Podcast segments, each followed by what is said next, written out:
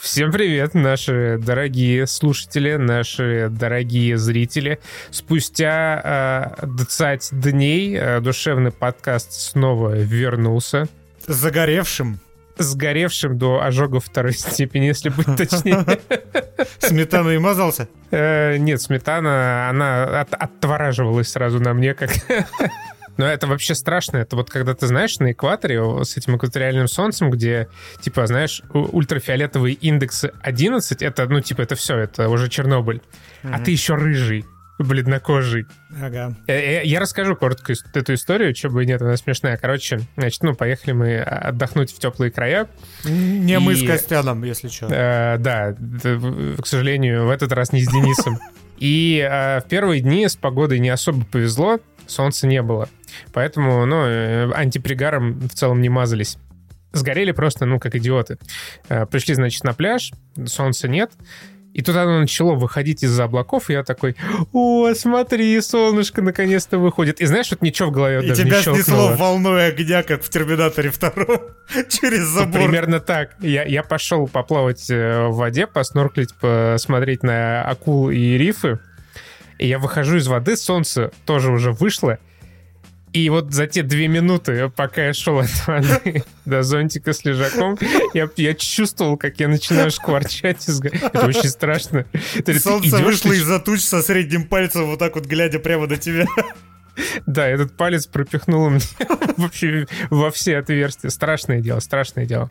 А, зато что хорошее, хорошее, не страшное дело, это поддержка нас на Патреоне, на Бусти и в ВК, и еще в Apple подкастах. Спасибо большое всем, кто нас поддерживает. Не стесняйтесь э, присоединяться к этим потрясающим людям, если испытываете желание и переизбыток денежных средств. Частое нынче явление. Частое нынче явление. И спасибо большое спонсору сегодняшнего выпуска. Кто же это, это мог быть? Кто бы это мог быть? Это сервис gfn.ru, облачный сервис, который позволяет запускать на ваших престарелых ноутах, на маках, на Xbox через Microsoft Edge и даже на телефонах вообще любые топовые игры, там, Киберпанки, Гардианов э, Галактики. Far Cry 6 лучшая игра 2021 Far Cry 6, да, это вообще святое. А, все, что вам нужно, чтобы играть, это интернет, аккаунт на gfn.ru, который вы можете совершенно бесплатно завести по нашей ссылочке в описании, чтобы протестировать в течение бесплатных 30 минут сервис. И стабильное соединение с интернетом. Ну, еще какой-то манипулятор, с помощью которого вы будете играть в эти самые игры. Что вас там ждет? 60 фепосов, Full HD. И если вы захотите оформить премиумную подписку, вы также получите поддержку RTX, DLSS и вообще всех самых топовых технологий. Чтобы играть, вам нужна, собственно, игра, помимо интернета и манипулятора, на Steam, Epic, любой аккаунт можно подключить к gfn.ru и все, и наслаждаться. А, естественно, премиум платный, Перейдя по ссылке в описании, можете ознакомиться с ценниками. Но самое главное, были э, введены еще дополнительные тарифы. Это премиум на один день за 250 рубасов. И, что самое наверняка для вас интересное, ночной премиум на месяц за 400 рублей.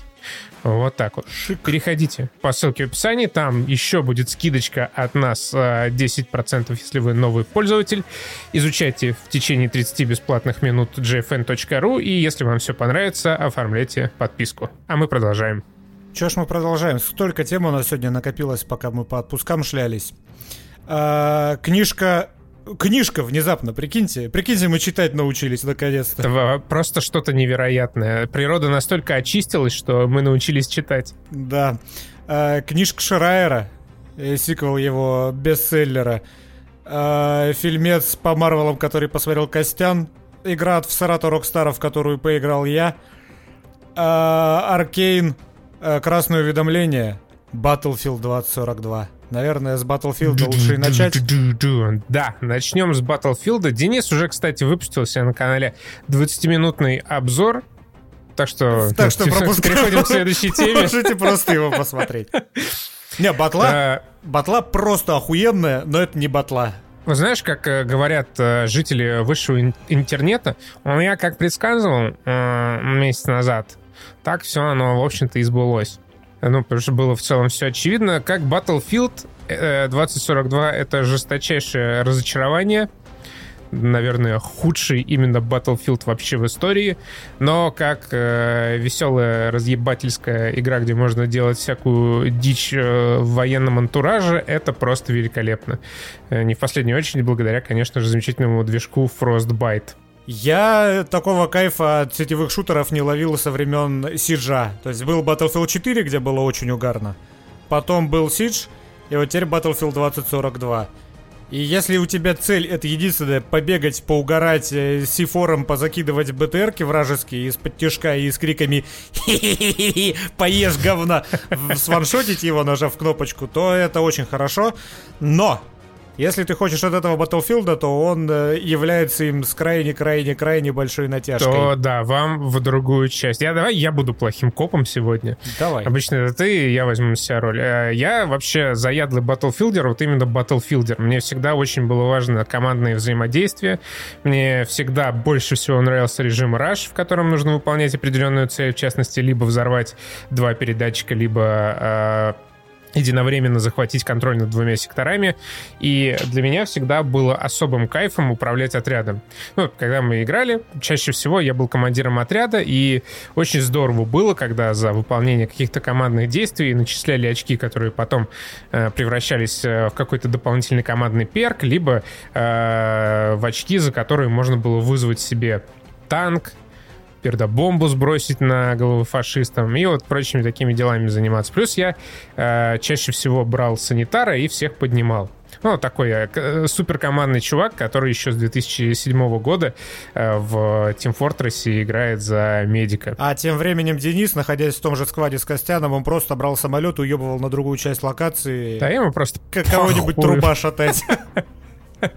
А, все, что касается командного взаимодействия в Battlefield 2042 было просто вытравлено, в принципе. Вообще все, что Костя сейчас перечислил. Прям Командные перки, пердобомбы, приказы, ни хера нет. Ты можешь отдавать приказы, но ты за это ничего не получишь. Я пытался, мне лень было сложи, складывать матан с калькулятором, но, по-моему, тебе даже никаких дополнительных очков за выполнение э, приказов командира не начисляют, но это не точно.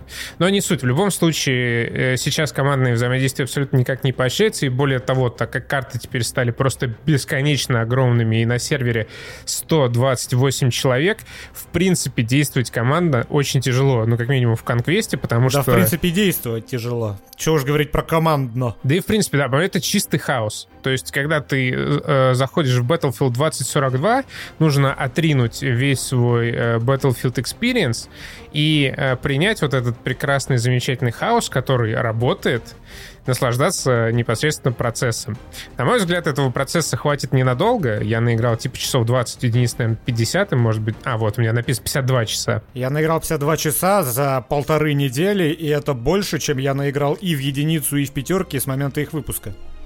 Потому что здесь веселее. Вот именно в хаосе бегать, крошить технику в Battlefield 2042 веселее. Она вернула вот эту вот, знаешь, Movement э, свободу, которая была в четверке, где у тебя огромные перепады высот, там небоскребы, э, спутниковые тарелки, на которые ты можешь забираться, оттуда сигать, на вертолете в стратосферу улетать. Вот этой вертикальности стало намного больше, еще больше, чем было в четверке. Тебя добавили всяких абсолютно отбитых ништяков, типа самонаводящихся гранат, турелей стационарных, собачку, винксьюта, да. То есть тебе чисто вот, вот, э, как мы это любим, навалили контента. И в этом контенте разгребаться довольно весело. Если у тебя цель именно такая, поразгребать контент. Просто в отличие, знаете, от вот песочниц Ubisoft каких-нибудь, здесь э, нормально работает искусственный интеллект, потому что э, всеми неписями управляют люди. Вот так вот скажем. То есть представьте, что вы играете в Far Cry, где против вас не тупари ебаные, а настоящие живые люди — и ты сквозь Тоже них тупые, продираешься на БТРе, да, и тебе весело от этого. Ну да, это Far Cry. это многопользовательский Far Cry. Причем э, э, сломанный вообще абсолютно в каждом аспекте своем, по-моему. Э, здесь не работает стрельба, здесь херовый неткод, здесь нет никакой разрушаемости, здесь проблемы с раббербендингом, здесь просто дикие тормоза. Игра нормально, по-моему, не функционирует вообще ни на одном железе, вообще, в принципе. То есть у нас Говорят... 3080 Ti, Э, да, но наши 3080 Ti идут в жопу, потому что видеокарта стабильно загружается не больше, чем до 15%. Ты можешь открыть диспетчер задач на втором экране и охуевать. У тебя процессор потеет, изнемогает, практически уже Причем просто полумертвый лежит. Он изнемогает не весь, а только пара ядер. Ну, само собой. Причем э, я слышал такую версию, что у Ryzen все гораздо лучше. А вот под Intel что-то не заточена эта игра. А мы, поскольку... Э, Но поскольку Ryzen э, только у двух человек в этой вселенной есть, мы, к сожалению, не можем проверить подлинность этих э, слов. Ну да, 3080 Ti наши сидят и курят в стороне, им нечего делать просто, им работы не подвалили. Продолжать загибать пальцы касательно того, что вообще разъебано в батле и что будут еще чинить два года до тех пор, пока не выйдет следующая часть, и вот эту не забросят, как только ее сразу починят, можно совершенно бесконечно. Нет никаких индикаторов присутствия медиков поблизости. Есть, поэтому... но кривые.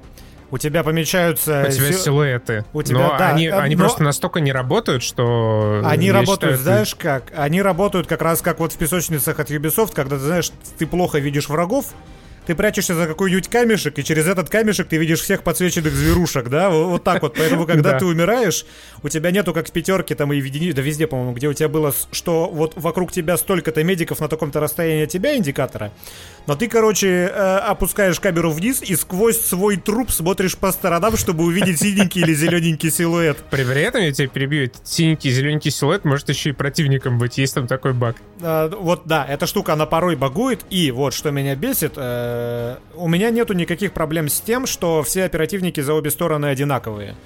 Я в пылу сражения не различаю, кто там одет в немецкую форму, кто в советскую форму, когда играю в пятый Battlefield. Вообще насрать. Если я вижу человека, над которым нет индикации э, голубенькой, что это тиммейт, я по нему автоматически стреляю. И здесь это работает точно так же. Вот этой претензии я не понимаю. Эта претензия может быть чисто концептуальная, там идеологическая, стилистическая, но геймплейно мне лично вообще ни разу не мешает тот факт, что против... э, оперативники за обе стороны выглядят одинаково. Не, а как? Это не геймбрейкер, это просто тупо. Ну, это тупо, но да к этому уже привыкли все. То есть, э, это реалии современные уже, э, и Call of Duty последние по такому же принципу работают. Э, но эта индикация почему-то отключается, когда ты упал. То есть, если ты упал, прошло там 5 секунд, вокруг тебя бегают какие-то люди, среди них нет ни одного медика, ты в принципе не можешь понять, это враги или это союзники. Стоит ли ждать кого-нибудь, или это все вокруг враги, и твоих рядом вообще никого нету. Единственный способ понять, кто это, это посмотреть на э, цветовую индикацию на одежде. А на одежде есть цветовая индикация? Ты, ты, ну, это надо еще наверное, не... Да, это надо вглядываться, потому что на всех твоих зеленые, э, зеленые какие-то лампочки горят, а на всех mm-hmm. противниках красные. Окей, хорошо. Видишь, какая глубокая игра. Да, Сколько какие детали. Нюансов. Это как, знаешь, Джек Фрекс несколько дней назад выпустил э, ролик, типа, э, там, 15 уникальных деталей, на которые там стоит обратить внимание в Battlefield, и его просто жестко задизлайкали, типа, и в комментах чуваки писали, типа, все, комьюнити Джек, пожалуйста, сделай видео, ну, там, с разъебом Battlefield, чтобы разработчики прислушались. И типа, Джек, посмотрите на то, как красиво падает башня. И, а, к слову, о падении башни, э, может быть, кто-то помнит, несколько лет назад, ну, наверное, года два, DICE очень э, красиво хвасталась демонстрацией новых особенностей э, свежей версии Frostbite и показывал, как там целые небоскребы рушились. Ну, то есть прям Next Gen Revolution был. В Battlefield 2042 ничего такого нет даже близко. Вся разрушаемость, она сведена вот почти под ноль. Есть буквально несколько, возможно, даже на ровно одной карте э, одноэтажных строений, которые можно полностью развалить и все. Больше Они ничего. Не, так... не, не по физике причем валятся. Обломками крыши никого не засыпет. Просто, ну, текстурка разваливается на несколько маленьких текстур. Ну, то есть, да. Э, э, это у нее даже физической модели толком нету. Это просто вот анимация того, как э, стенка или потолок расщепляются на несколько более маленьких э, блоков бетона. Так было и раньше, на самом деле, но раньше тебя могло хотя бы завалить. Сейчас, по-моему, вообще даже не может камни придавить. Я такого ни разу не встречал за 50 часов. Вот я, я тоже ни разу не встречал, просто потому что это, в принципе, уникальная ситуация, когда что-то можно разрушить, и чтобы под этим чем-то еще оказался какой-то человек. То есть, если в Battlefield 4 Revolution был такой едва влияющий порой на некоторых картах, э, влияющим на геймплей, то здесь вообще ничего такого нет. Он влиял, по-моему, всего два раза. Это Шанхай и это Флатзон. И Флатзон, да, да. Вот во Флатзон был охуенный Revolution, единственный во всей четвертой батле. Да, работающий прям на 100%. То есть это был Revolution, полностью меняющий игровой процесс на карте. Э, если вы хотели, чтобы DICE развивала эту идею, то забудьте, ничего даже подобного, не, э, даже близкого нет Battlefield 2042. Эту вонючую ракету, которую рекламировали обильно, уже никто вообще даже не пытается взрывать. Ее повзрывали все на бете, э, порадовались тому, как красиво она разлетает. Все, вот реально за... А, ну, она, по-моему, даже не взлетает. Она, я тоже Она не, не, не взрывается, не, взл, не, не, не взлетает. Э, типа Ракету они просто отключили эту фичу. Занерв... Может, она реально поломалась после бета, они просто отключили весь функционал ей. Ну, то есть я, в принципе, ни разу не видел, чтобы кто-то хоть пытался полить по ней. Ну, то есть все, всем надоело, точно так же, как и торнадо. Э, широко разрекламированные, как тогда летом еще говорили, что после первых плейтестов э, там уже на пятом раунде всех перестало впечатлять торнадо, так и здесь. Никто больше не угорает с него, ну, после того, как один разочек полетает. Никто на него даже внимания не обращает. Если торнадо летит, все таки бля, ладно, погнали в другой какой-нибудь сектор, пускай это торнадо отсюда улетит спокойно. Помнишь, как э, в бете на орбитале впервые торнадо появилась, и мы за всю карту помчались к этому торнадо, да, да. и весело в нем кружили сложились. Э, теперь я в торнадо разве что случайно залетаю, когда со спины к моему вертолету подкралась. И, и сразу же как можно дальше от него выруливаю просто. Торнадо, иди в пизду. Мне нужно набивать фраги, чтобы качать ебучий вертолет и ебучие пушки. Не до тебя вообще. Прокачка здесь это просто отдельная песня. Причем э, вот меня радует все плюются с этого, а я вообще в восторге от того, что здесь мало стволов, потому что я вспоминаю этот пиздец, который... Ты заходишь, открываешь четверку, Открываешь меню штурмовых винтовок, у тебя их 25, сука, штук, которые отличаются примерно, блядь, ничем. А тут у тебя 4 штурмовые винтовки, которые ну, очень которые сильно друг от друга открывать. отличают. Я не понимаю, чем тебя это смущало. Ты просто берешь любую из этих 25 и стреляешь. Они не так, чтобы уж прям ничем не отличались, это неправда они отличались достаточно сильно там между модификациями ну, есть, были. Вот есть одна крайняя, которая совсем не похожа на, на ту, что с другого края, и вот 25-я, она совсем не похожа на первую, а все, что между ними, если выстроить их по порядку характеристик, отдачи всего и того, они вот отличаются между собой почти что ничем. То есть там Но такой маленький шаг отличий. так, как они должны отличаться. Э, я все пушки четвертой батлы, сколько бы сотен часов я в нее не наиграл, я все пушки даже не попробовал. Здесь я попробовал уже все и я чувствую между ними разницу. Я прекрасно знаю, какую мне надо взять, чтобы э, вот, вот, вот так вот стрелять, как я сейчас хочу. Мне это нравится. Их, конечно, будут добавлять потом, появятся там с батлпассами, с хуепассами, со всем говном э, нарастет это количество. Но, как минимум, я не разделяю претензию, что ой, как мало стволов. Зато ну, они смотри, уникальные. Стволы ты, хотя бы уникальные. Ты, вот, ты смотришь только на одну часть этой претензии. Дело не только в том, что этих пушек мало, дело еще в том, что ты заебешься их качать. Да. Если ты хочешь, э, например, даже на первой штурмовой винтовке открыть э, не то чтобы все обвесы, но хотя бы хоть что-то, что улучшило бы э, контроль над этой несчастной винтовкой, потому что сейчас контроль над оружием просто разъебан. Ну, сейчас его нету, там блум такой, что пуля летит вообще не туда, куда стреляешь. Да, тебе придется с этой пухой бегать просто, я не знаю, сколько, 15-20 часов. И то не факт, что эта ситуация изменится, потому что хер просыт, как она работает. Конечно. Э, я согласен с тем, что прокачка полное говно. Э, техника это вообще пизда. Э, танки, штурмовые вертолеты, самолеты и грузовые вертолеты разбиты по двум странам. Кстати, почему страны всего две? Вот это тоже странно. Где Китай, например? Да, потому что нет контента. Ты, это, а, ну, от, ответ на все это один. Они не сделали, потому что, скорее всего, не было времени, потому что, ну, видимо, собой, да. этот Battlefield несчастный кранчили в последний момент, потому что изначально это, ну, как там гласили слухи, делался Battle Royale там или Hazard Zone 1. Да, неважно. Поэтому здесь ни хера нет. Неважно в целом, что делалось. Э, в любом случае видно, что Electronic Arts зарашила, ну, наверняка к праздникам э, батлу. И она вышла пиздец какая недоделанная. Собственно, как мы с тобой и говорили, ей бы еще полгодика помариноваться. Тогда бы весной вышло что-нибудь хоть более-менее нормальное. Оно бы все равно было не каноничной батлой, потому что в геймдизайн не заложена каноничная батла. Но хотя бы она бы работала хорошо.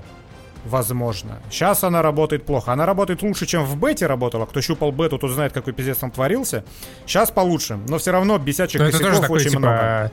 Два, два сорта говна. Два сорта говна, но одно немножко менее пахучее, вот которое сейчас на релизе. А то было совсем прям э, вонища на весь дом, каловый сталагмит серов. Прокачка затянута, видимо, потому что мало стволов прокачку для каждого ствола отдельно растянули, как и для каждого танка. Я, по-моему, до конца только Little Bird прокачал, потому что, само собой, блядь, меня хлебом не корми, я с Little Bird буду летать и разъебывать лица всем подряд в любое время дня и ночи, когда до техники Я за два часа еще почти ничего не прокачал. Потому что, ну, это просто это трэш. Потому что это, опять же, видишь, батла. Если ты заходишь в колду, берешь в руки калаш, 5 часов с ним бегаешь, у тебя прокачанный калаш. Ну, ладно, не 5, 15. А здесь-то ты за эти 15 часов ты по полям побегаешь, ты на самолетике полетаешь, ты на танке поездишь, немножко с калаша постреляешь. Вот у тебя, скажем, в 4-6 раз прокачка медленнее идет, чем в той же колде. Условно. И здесь знаешь еще какая проблема? Проблема в том, что, условно говоря, опять же, есть такой чувак, как ты, который уже всадил 50 часов, и за эти 50 часов открыл себе Little Bird со всеми абсолютно обвесами. А есть э, люди, ну, которые, допустим, не могут столько времени всаживать в игру, и при столкновении, ну, там, в моем случае, речь о танках, потому что я больше на танке катаюсь. Э, Если я сталкиваюсь с полностью прокачанным танком э, со- с другой стороны, я в заведомо проигрышном положении, потому что у него там могут быть и птуры дополнительные, и дополнительные защиты, и, короче, и починка, и абсолютно все. А мне для того, чтобы до такого же уровня дойти, нужно еще просто бесконечно долго качаться. Плюс-минус все так и есть. И, собственно, я ни разу ни- с выходом ни одного сетевого шутера, где есть прокачка, не упускаю возможности передать пламенный привет издателям и сказать, нахуй идите со своей прокачкой в сетевых шутерах. Не, прокачка это прикольно, Нет. она просто должна Нет. быть сбалансирована. Мне прикольно качаться в Call of Duty. Прокачка это э, говно. Смотри, есть, например, такие вещи, как э, тот же Counter-Strike Valorant, где сразу все открыто, Overwatch, где все открыто, Apex Legends, где все открыто, которые тебя, тем не менее, на многие десятки, сотни часов увлекают своим геймплеем. Если тебя не может игра увлечь своим геймплеем, то нахуй идет эта прокачка ваша.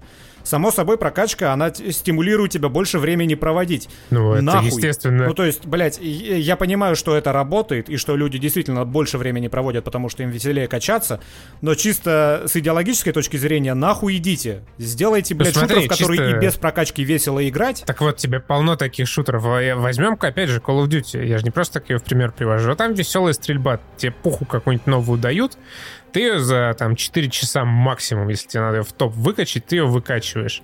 И это прикольно. Это такой небольшой челлендж, который ты выполняешь, и тебе здорово.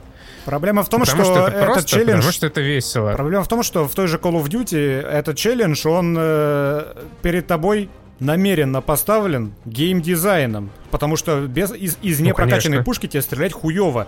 Ну это, блядь, простите меня, что за подход? Это подход чисто мар- мар- мар- маркетологический, который специально делает тебе неприятно, чтобы ты гриндил, чтобы тебе потом стало приятно. Хуево тебе стрелять э, из пушек в Battlefield, потому что Battlefield сломан. Э, Если ты играешь на фраге на киллы в Call of Duty, то ты очень сильно ощущаешь разницу между прокачанным стволом и непрокачанным. Когда какой-то хуй в тебя попадает столько же, но в последней колде охуенно же. Ты смотрел обзоры какие-нибудь? Там просто Не, потрясающе. Там последний по, я пока 10, ничего не смотрел. там по 10 обвесов на пушке, которые в том числе, знаешь, такие пиздатые обвесы, типа увеличивает э, этот хитбокс критических точек на теле. То есть нужно уже не точно в голову стрелять, можно какой-нибудь рядом с головой стрельнуть, и тебе засчитается хедшот. Охуенно Нет, просто. ты просто ты, ты- у тебя контрпример такой, типа, вот хуевая игра, игра в хуевой игре, хуевая прокачка. Ну, Не, это само я собой. имею в виду, Я когда... подразумеваю хорошую игру. Вот смотри, хорошей игре это не нужно в принципе. Тебе весело в Сидж играть, даже когда у тебя все открыто на протяжении тысячи часов. Блин, в смысле, что значит не нужно? Хорошей игре не нужны э, оперативники и перки. Есть Counter-Strike, выверенный просто десятилетиями идеальный шутер. Ну так сделайте что-то настолько же залипательное. Так вот, мы пришли просто к тому, что Battlefield хуевая игра с хуевой прокачкой. Да, да. Проблема не, не в самой прокачке, а в том, что это дерьмовое в Battlefield. Про Battlefield еще есть там два режима же. Hazard Zone, абсолютно мертворожденный. Я так понимаю, его сделали, кстати, э, люди из Criterion, ответственные за ско- скорбный Firestorm в прошлом. Блин, вот им достается самый э, контент на отшибе. Hazard Zone — это какой-то каловый батл рояль с... э, Не Battle Royale, Хан. Не, ну это же батл рояль в конечном итоге. Ну ладно, предположим. Ну, типа, да, это такое что-то среднее между Хантом Шоудауном и отстойным батл роялем, где ничего нет. Просто приходите на карту, э, в составе четырех человек, ищите какие-то жесткие диски, если удастся с ними улететь, получаете какую-то валюту, за эту валюту покупаете лучшее оружие на следующий раунд, и, ну и просто идете. Ну, типа, а, унылая мета, еще более унылый геймплей, абсолютно непонятно, зачем в это хер... Ну, то, у, тебя, у тебя есть нормальный режим в батле, где ты можешь на 128 человек устраивать всякие хаосы, и есть вот это срань на 32 человека, где ты ходишь и дрочишь какие-то жесткие диски. Зачем вообще? А, незачем абсолютно. И портал. И портал. Портал, насколько я понимаю, делали респауны. Но не респауны, а DICE EA. DICE EA, а что это LA, такое? точнее, и LA. DICE LA, которых э, переименовали после туда, как после того, когда ушел Винс Зампелло в... Блин, я забыл, как... Стоп, Винс Зампелло ушел из респауна, я Санта-Барбару все пропустил. Да, ты пропустил всю Санта-Барбару. Опаньки, ничего себе. Вот, он ушел в DICE LA, и DICE LA переименовали в... Блин, Ripple, Ripple Effect, по-моему, так называется теперь студия. Ну, короче, DICE LA, на самом деле, она известна тем, что всегда допиливала за шведской DICE Battlefield до хорошего состояния. Именно DICE LA отвечала за то, чтобы из Battlefield 4 сделать что-то нормальное. Именно DICE LA э, принадлежит тот просто outstanding move, когда на Раше, на флат-зоне просто поменяли э, местами начало и конец охвата. Это была потрясающая история. И вот сейчас они сделали портал. А, портал сам по себе как идея прикольный, но так как он реализован на движке 2042 со всеми сопутствующими нюансами, пока что тоже играется как полный кал. И даже еще больший кал, потому что все вот эти негативные эффекты, которые есть в основной Battlefield 2042, они почему-то удвоены, грубо говоря, в портале. Там еще больше этот безумный разброс, начиная причем с первой пули. Там танки не могут пробивать э, основным калибром стены. И есть, ну, и прочие раббербендинги, которые есть в основной 2042. Плюс карт довольно мало. Да, вот э, портал, все олдфаги, которые как раз хотели от Battlefield 2042 батлу, они сутся кипятком и говорят, какой же портал охуенный, захожу в 2042 только для того, чтобы поиграть в портал. Но, к сожалению, это, это даже не ремейк же старых игр, это такая демка ремейка старых игр, где у тебя по две карты из трех старых частей. У меня, кстати, есть подозрение, что э, в портале нету Battlefield 4, Battlefield 1, Battlefield Так и- 5. да, все правильно. Но да. нет, я... Подозрение не в этом, это я знаю. Подо- Подозрение в том, что их... Подозрение в... Хватит ржать, дай сказать. Я подозреваю, что их там нету потому, что все эти игры и сейчас можно вполне комфортно поиграть, в них много людей и без проблем находится сервер и играется. И если бы сейчас так же легко можно было без танцев с бубном поиграть в э, Bad Company и в Battlefield 3, то людям было бы гораздо веселее играть в ванильные Bad Company и Battlefield 3. Поэтому вот эти две э, игры в портале есть, потому что в них уже сейчас нормально не поиграешь, народу хер наберешь. Вот то, с чем сейчас можно сравнить ощущения, того в портале нету на релизе. Потом, наверное, появится. А то, с чем нельзя, ну вот, вот вам демки ремейков. По две карты из Bad Company, по две карты из э, Battlefield 3. И, собственно, из всех из них, поскольку я не люблю Rush, мне нравится всего одна. Мне понравились каналы, которые были в BF3. На каналах я с удовольствием играю. Граница Каспия, ее я, блядь, еще в четверке ненавидел. Какая-то абсолютно всратая карта, как по мне. Что, Я тебе больше скажу, я еще стройки ее ненавидел. ну, вот у кого не спросишь, все ее считают каким-то куском говна. Почему она кочует то в четверку, теперь в портал? Зачем? Она какая-то иконическая, что ли? Че к чему? Я не знаю, она, по-моему, примечательна только тем, что она была в самом первом крутом трейлере мультиплеера Battlefield 3. И я, я тоже никогда не любил Каспион. Ну, огромное поле. Вот это ху- худшее проявление э, как картового дизайна DICE, мне кажется. Вот, ну, как хакамады эти бесконечные, как все вот эти плоские, без всего карты. Кстати, вот карты в 2042 э, задизайнены довольно неплохо. Они выглядят отлично. Они выглядят отлично, и плюс там нет вот этих, почти нет, полностью открытых пространств, где ты бежишь как на ладони, и тебя просто простреливают со всех абсолютно э, сторон. Да, я тоже частенько слышу претензию, что в полях вообще негде спрятаться, там почти всегда есть где спрятаться. Да. Если начинается, ну вот разве что, наверное, э, на Аургласе вот эти вот барханы песочные, вот там, возможно, негде спрятаться, только если ты добежишь до границы этого бархана. А в остальных картах там везде всякие камни, деревья, всякое говно, за которое можно в перестрелке укрыться и перезарядиться, этого навалом.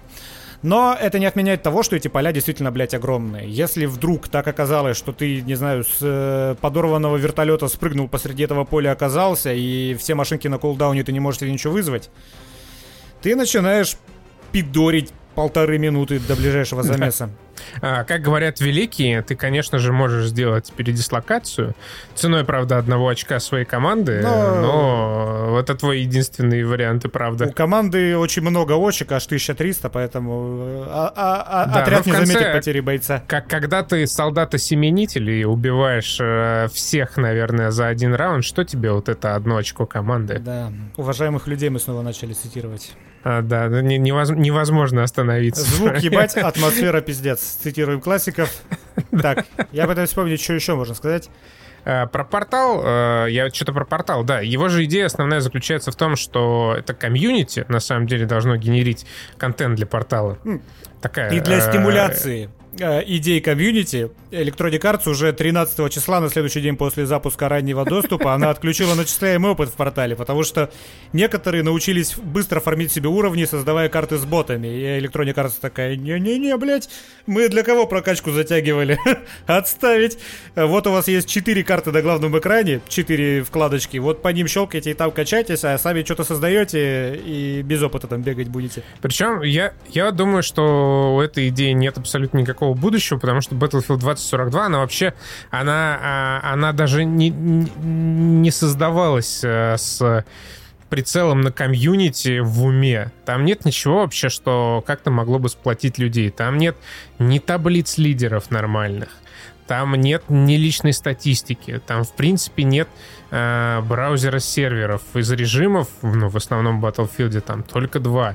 Карты выбирать нельзя. Ничего выбирать абсолютно нельзя. То есть ты вот заходишь, то твоя единственная возможность э, с кем-то скооперироваться, это вместе э, затуситься в, в одну пати, и отправиться в бой. Причем там, уже, да, уже в бою нельзя себе создать отряд.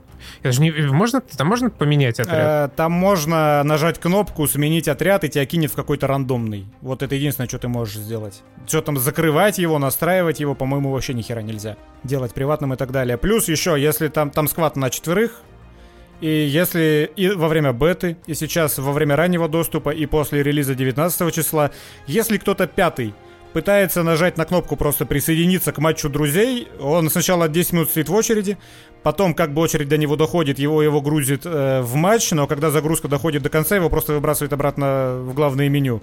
То есть даже вне сквады из четверых человек с нами на одном сервере, пятый кто-нибудь, наш друг в Дискорде, побегать не может с нами. Его тупо игра не пускает, наверное, баг. Охуенно. Да. Я и в целом, вообще, почему четыре человека до сих пор в отряде? Были, были прекрасные времена, когда и по пять пускали. Но это была четверка и единичка. В пятерке опять сделали четыре зачем-то. Но, видимо, это тоже какой-то баланс, хотя баланс это крайне ироничное слово в отношении 2042. Эти, господи, ховеркрафты сраные. У тебя, скажем, на карте может быть э, три вертолета, два грузовых вертолета, пара танков и семь средств передвижения. Это либо джипарь, который, ну, нормальный, который можно там с двух выстрелов базуки раскрошить, и есть хаверкрафт, судно на воздушной подушке, которое живучее, примерно, блядь, такое же, как танк, ты семь штук этих вызываешь, блядь, в Сибиром едете до точку и просто терроризируете округу. Никакого вообще запаса сифоров у всей вражеской команды не хватит, чтобы эти ховеркрафты, которые носятся со скоростью просто с неимоверной, взорвать. Это какое-то дошествие саранчи сраное. Нужно их делать в три раза более дохлыми, чтобы с одного выстрела базукой валились уебки. Причем сифоры это фактически единственное доступное э, орудие противодействия техники, э, ну, не считая вот этой винтовки, винтовки злополучной на 60, до 60 уровне. Еще базука и, собственно, персонаж Сандансу, который самонаводящиеся гранаты. Она изи разбирает вообще. Но это ну нужно ну вот, ее это именно она выбрать. изи разбирает. Это при условии, что у тебя вот эти две гранатки есть, и при условии, что у тебя все три э, ракеты в кармане лежат для ну, базуки. Да. А так, в целом, если ты играешь каким-то другим персонажем, у тебя есть только эта базука, с вероятностью 90% ты раз на раз против танка не выйдешь и ничего ему не сделаешь. Это, нет, это, в принципе, нормально. Я, ну, техника, она и должна быть сильнее. Раз на раз танк должен валить одного пехотинца, это само Но собой. смотри, смотри, см- смотри, э, в чем разница? Вот в пятой части танки были тоже очень жирными и тяжелыми для убийства, и в первой, по-моему, тоже, я уже не помню. В смысле, Battlefield 1 и Battlefield 5. При этом ты мог в Соляру разобрать танк тяжелый, э, если у тебя с собой были и пиаты, и связки гранат. Здесь, э, и причем там танки, они были намного медленнее. Здесь же и танки, и вот эти ховеры, они носятся со скоростью гоночных болидов, и тебе, в принципе, тяжело по ним попасть, если вот ну, танк не оказался в супер проигрышном положении. А если ты еще одной из трех там ракет не попал, то все, это конец. Но ты назвал «если», и почему к 2042 не применить «если»? Если ты играешь за Санденс и взял хоть сифор и хоть базуку, то ты можешь в одиночку разложить танк. Меня вот, ну, я на танке много играю, меня практически никогда пехота не убивает. Ну, потому что это, игра буквально хаотичная. пару раз. Если кто-нибудь задастся А целью... когда вот, убьет. знаешь, э, вот я сам ошибку совершал куда-нибудь, заезжал куда не надо было, меня взрывали, и, скорее всего, именно сифором, а не из э, гранатомета. Ну, я играл много на Санденс, больше всего играл на Санденс, и она реально э, разбирает. Если ты грамотно шкеришься, то вполне возможно. Да, Санденс, если что, это кросс-бинарная темнокожая женщина, у которой есть самонаводящиеся гранаты. Да, и которая, когда играет за русскую сторону, говорит по-русски, за английскую говорит по-английски. Довольно балдежная система. Жалко, мало таких балдежных систем в Battlefield. И в целом, опять же, подводя итог, все это, конечно, слабо сбалансированное, слабо продуманное месиво. Я виню Electronic Arts, потому что видны вот эти вот проституционные тенденции, чтобы э, рубить бабки как колда, примерно на тех же системах э, микротранзакционных, на каких рубит колда, и все упростить, таблицу с результатами убрать, новичков не обижать, э, задротов понерфить вот этим блумом. И, да, я думаю, дайсы, мне не нравится, что сильно ругают дайсов. Понятно, баги, это вина дайс. С одной, хотя, с другой стороны, блядь, Electronic Arts рашила по-любому. И Хендерсон этот говорил, инсайдер, что э, неистово Electronic Arts рашит побыстрее к релизу эту игру. Я уверен, дайсы очень хотели сделать олдскульную, нормальную, хорошую батлу, но просто понимаете, как ты это сделаешь, когда к тебе каждую неделю из Electronic Arts приходит маркетинговый гений со своими результатами исследований и говорит, каких Такой, типа, элементов... а ты видел Call of Duty? Да, и говорит, каких элементов тебе в твою игру нужно навернуть, чтобы она лучше продалась и на 5% больше прибыли принесла компании. А геймдизайнеры DICE сидят такие, блядь, ну, может, нахуй пойдете? А те им говорят, а может, мы вам платить не будем? Окей, базара нет, делаем вашу хуйню. Я почти уверен, особенно после книжки Шрайера, до сих пор под впечатлением, что так это, блядь, и происходило. В конце концов, это Electronic Arts. Electronic Arts мало, как мы уже говорили, ебет, хорошая игра получится или нет. Главное, сколько она денег принесет.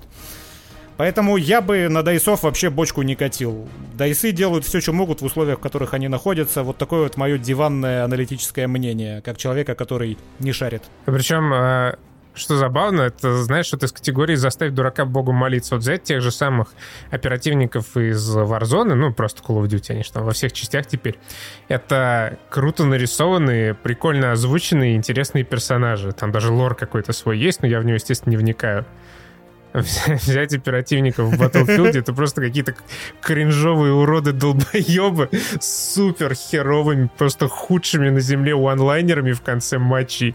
И я, я никогда в жизни не захочу ни на одного из них потратить просто ни копейки денег. Аминь.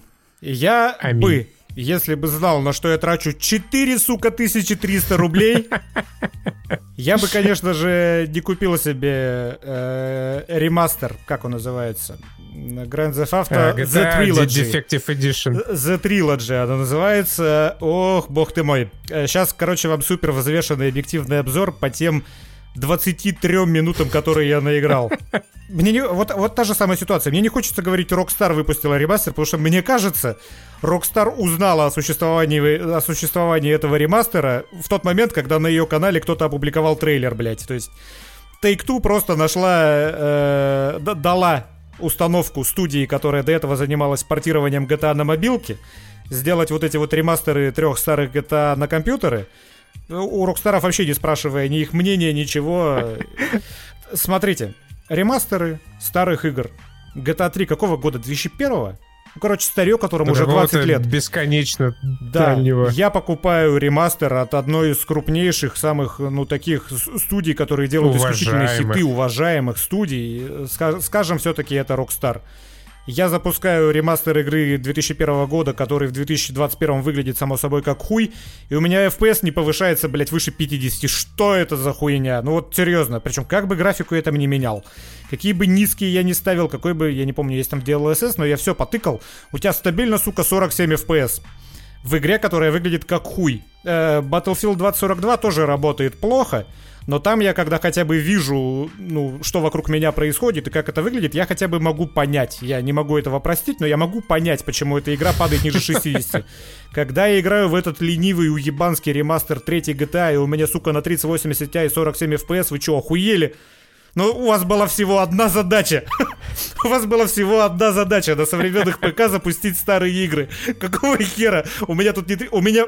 У меня в Кене, блядь, 150 FPS. Кена, вы видели, как выглядит Кена? ПК еще ладно, а консоли даже не вывозят. Э, Под которые заточено должно быть. Да. А, еще э, дождь. Самое охеренное, что есть в ремастере GTA 3, это дождь. Ты помнишь начало GTA 3? Ты да, сбегаешь помню. конвоя, и дождь идет.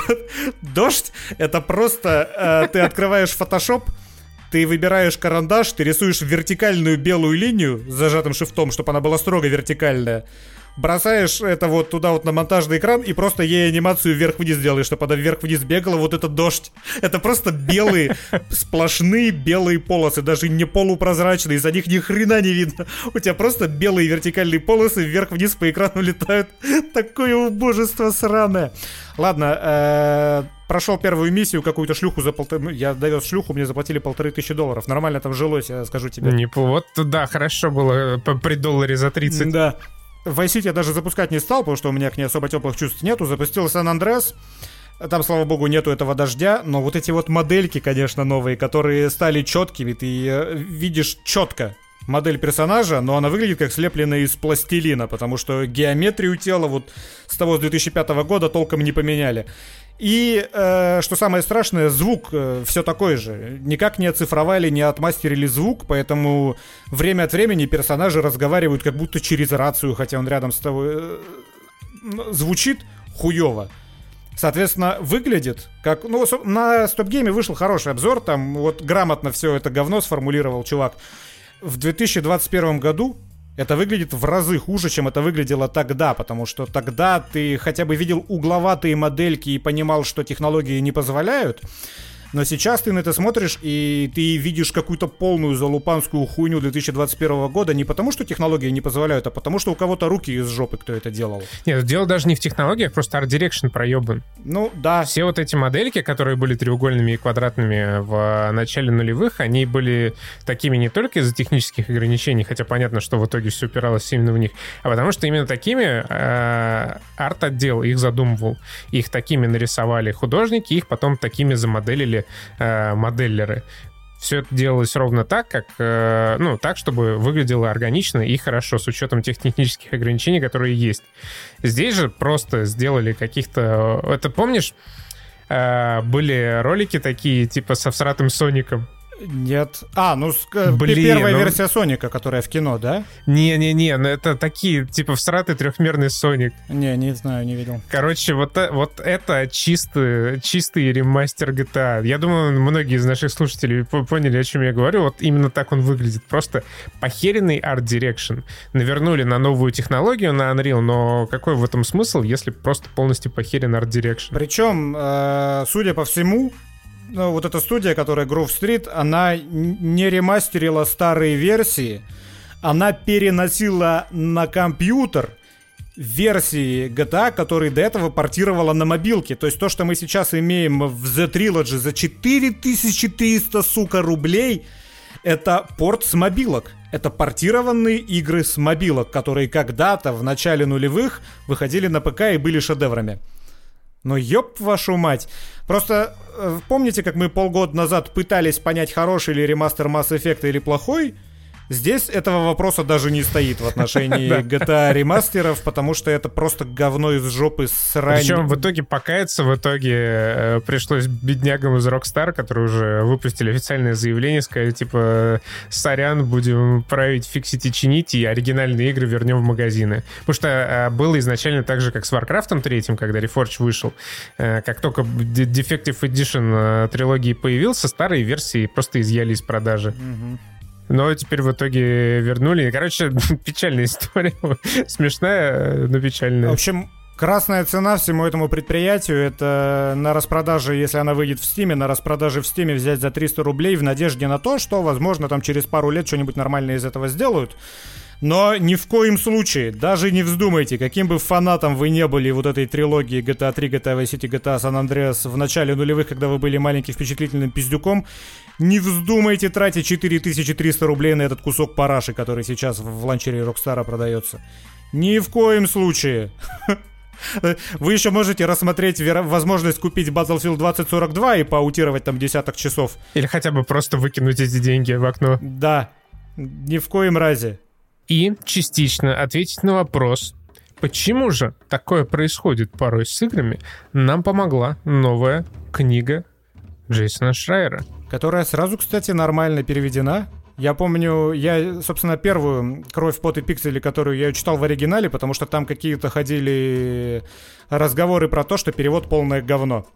Потом... Не, он не был говном, это была э, раздутая история. Полное говно — это перевод книги про Mass Effect, которая летом вышла. Я, короче, купил себе в поездку две книги. Первая — это э, «Наш мир Эссет Шрайера», и вторая книга — это э, что-то там «Восхождение к звездам», Mass Effect от какого-то там Франсуа Ле Каре, французского. На обложке, причем там написано супер интригующая, типа, история э, рождения и там вознесения серии Mass Effect. В итоге я, я ее не смог до конца прочитать, потому что это полный отстой. 25% книги я прочитал, и 25% книги были посвящены просто пересказу кодекса из игры. Который и в игре-то никто не читал. Ну, типа, типа того, да. Их буквально пара страниц, просто истории о том, как э, формировалась студия BioWare, что они делали там в какой-то как конкретный момент своего прошлого до Mass Effect. Что за херня? Ну и перевод там, перевод просто полное говнище. Прошу прощения, конечно, переводчика. Ну вот в новой книге сразу хороший перевод. И эта книга, в отличие от «Кровь, пот и пиксели», она как-то больше у тебя сопереживание действующим лицам вызывает. Она потому захватывающая. Что, да. Это самая захватывающая книга после Гарри Поттера, которую я читал. Ты за последние 15 лет две книги читал? Но я тоже ну, примерно столько же. У Гарри Поттера намного больше книг. А, действительно, да, там же 7, что это я. «Кровь, пот и пиксели», она была любопытной для того, чтобы, для того, чтобы узнать, как работает кухня. Но там э, книга была про игры, чаще всего. За исключением там пары глав, тебе рассказывали именно про то, как сложно делать игры, а здесь тебе рассказывают... О процессе, о студиях. Да, а здесь тебе рассказывают прям о конкретных людях и вот об их судьбах, и, блядь, это реально захватывающе. Эм, глава про господи, Enter the Gungeon, про нее я когда читал, я такой, сука, по ней можно снять вообще хороший фильм. Как, знаешь, вот Аарон Соркин да, напишет да, что-то да, типа да. этой своей социальной сети. И вот в том же духе можно снять заебись кино. Вообще отличный сюжет. Причем а, это не просто некоторые последовательные истории разных людей. Там почти все, все жизненные линии и судьбы, они переплетены так или иначе. Там очень хитрая хронология, вообще просто потрясающая книга. Вот реально Шрайер, он как Джекил и Хайд. С одной стороны, есть э, долбоеб, который пишет всякую срань в Твиттере. Мне кажется, у каждого есть такой внутренний... И спойлерит э, конференции людям простым. Да, и просирает людям их анонсы. И второй Шрайер, это Шрайер, который пишет свои просто великолепные книги. Э, с точки зрения, ну вот именно литературы, вторая книга, она вот на голову выше первой, ну хотя и первая тоже была прям вообще отличная. И э, читается просто залпом. Я за два дня проглотил да, книгу и херь. остался под колоссальным впечатлением. Это не только ну, само по себе потрясающее чтиво, но это реально э, прекрасная возможность понять, насколько тяжело делаются видеоигры и э, какие препятствия порой становятся, удивительные препятствия становятся перед разработчиками. То есть э, про э, Visceral Games, там потрясающая история, ну, это про людей, которые делали Dead Space, а потом э, Battlefield Hardline история о том, как они были закрыты, когда вот они делали Dead Space, э, Dead Space получились хорошо, потом внезапно их перекинули на Battlefield. Оказалось, что у них, ну, просто нет людей, которые, во-первых, хотели бы делать Battlefield, во-вторых, которые умели бы делать шутер от первого лица. И потом, когда они выпустили Battlefield, их снова перебросили на экшен от третьего лица, и они опять столкнулись с той ситуацией, когда у них просто нет экспертов, которые могли бы делать экшен от третьего лица. Про Уоррена Спектра его похождения, просто ну, вся первая часть книги феноменально крутая. Про... Э, мне понравилось несколько абсолютно вообще див попад, просто от какого-то своего глубоко личного бадхерта э, три раза вставленное упоминание Трампа. Это было настолько не к месту, чисто, чисто просто ни с того ни с сего, без объявления войны идет какое-нибудь какое нормальное повествование. И такой подъеб в адрес Трампа, типа, блядь, Шарайер, все, успокойся, он у вас уже даже не президент, блин пару раз э, Твиттер Шрайер прорвался в книжного Шрайера. Главный вывод, который я сделал после этой книги, это что Кен Левин э, уебан. Вообще основной всех распустил, сказал, э, вы все теперь 300 человек без работы, я буду с маленькой командой делать охуенные игры. И вот до сих пор восьмой год уже сидит, ничего не выпускает. Да, реально, ты читаешь, ты такой, блин, Electronic Arts просто отмороженные ублюдки. Дисней просто козлы тошные. И потом ты заканчиваешь книгу такой, бля, ну, конечно, и Дисней плохие, но Кен Левин просто ублюдок. Очень интересно, безумно. Мне причем еще, э, у меня прям кровь стыла в жилах. Я никогда этого не касался. Вот этой корпоративной... Э, корпоративной части Америки, когда там прям вот в нескольких главах это прослеживалось, что, ну вот когда увольняют людей пачками, тебя просто, тебе просто говорят, ты уволен, и охрана тебя выпроваживает за дверь, чтобы ты, наверное, ничего там себе на флешку не скопировал. Тебе разрешают вернуться, забрать свои, э, очистить свой стол свои личные вещи забрать только там спустя два дня, когда, наверное, если админы все заблочат. Там в одной, по-моему, про э, 2K в главе было то, что обесточили или выключили интернет во всем здании, да. чтобы, не дай бог, кто-нибудь, когда услышит, что он уволен, не начал сливать в сеть мгновенно что-то, там так за это пекутся, и там настолько беспощадно вообще происходит вот эти реально увольнения, то есть это такое ощущение, что это просто, ну, будничный процесс для всех боссов, типа, так, сегодня уволить 15 человек, ну, нормально, похуй, обесточим здание, выгоним их пинками под сраку, а охране скажем, охрана все сделает, ну, это прям... Ну, это вот когда кино смотришь, всегда кажется, что это просто какое-то комическое да, преувеличение, да, да, да, когда да, да. вот выводят под руки, а тут хоп, оно а так и оказывается, есть. да, так и работает, но это прям, это прям жутко, это как-то бесчеловечно вечно абсолютно. И вот как раз вот эта любимая Костяновская тема про э, трудовую миграцию внутри штатах, она на протяжении всей книги прослеживается и в целом, по большому счету, ей посвящена. Как реально людей мотают туда-сюда, как их могут ни с того ни с сего уволить. Ты драфт ранний читал этой книги, что ли, год назад? Ты вот прямо ее пересказывал каждый раз, когда говорил про это. Не, просто э, это же, ну, эта проблема, она связана не только с игровой индустрией, но, в принципе, э, если, ну, читать там ранние труды на Котаку Шрайера, он тоже часто обращался к этой проблеме, к тому, что студии разбросаны по всей Америке, там в Сан-Франциско абсолютно бесконечно дорого содержать компании, и могут там типа закрыть одну студию в Сан-Франциско и переоткрыть ее в каком-нибудь там, я, я не знаю, в Сиднее, ой, господи, не в Сиднее, а в Сиэтле, и придется несчастным людям переезжать из одного города в другой. Там же, ну, и так в Америке на самом деле часто бывает с людьми, особенно которые работают в сфере услуг или IT, им приходится постоянно куда-то э, переезжать. И поэтому хорошо быть Moon Studios. Я тоже, я, мне кажется, я где-то это слышал, но у меня абсолютно это из памяти выветрилось. И вот только после книжки я осознал, что люди, которые делают охуительно красивые Ori and the Blind Forest, Ori and the Will of the Wisps, они все работают из домов, и они разбросаны вообще по всему миру. Там русские, там какие-то израильтяне, там шведы. Все работают у себя из дома, и вот настолько охерятный продукт делают. Уже две игры сделали прям на века. Безумно красивые, безумно интересные. Вот эти вот метроидвании про э, лесных чудиков. И в то же время у тебя... Вот, в книге просто очень красочно описано, как реально, как людей ломает происходящее, как тяжело создавать игры, и когда ты еще мечешься из студии в студию по всему, по всем Соединенным Штатам, выгораешь просто напрочь, и там несколько судеб, которые просто плюнули, уже сказали, в пизду я буду работать плотником где-нибудь в Миссури на отшибе. Очень, но, но в то же время, кстати, что меня порадовало... Ну, книжка книга, позитивная, да, на самом деле, она, она не депрессивная. Несмотря на то, что тебе рассказывают про то, какой пиздец творится, ну, как ты правильно, Костян сказал, никто не умирает в итоге, поэтому что переживать? Э, она на позитиве. Тебе показываются в том числе реальные истории успеха, типа вот этого Enter the Gungeon. Спойлер алерт, Enter the Gungeon вышла охуенно, и все ее любят в, реально в деталях, с точки зрения простых людей, с перспективы людей, в отличие от «Кровь, пот и пиксели», тебе рассказывается вот как, как можно не впадать в отчаяние и перевернуть свою жизнь с э, ног на голову, если происходит какой-то пиздец в индустрии.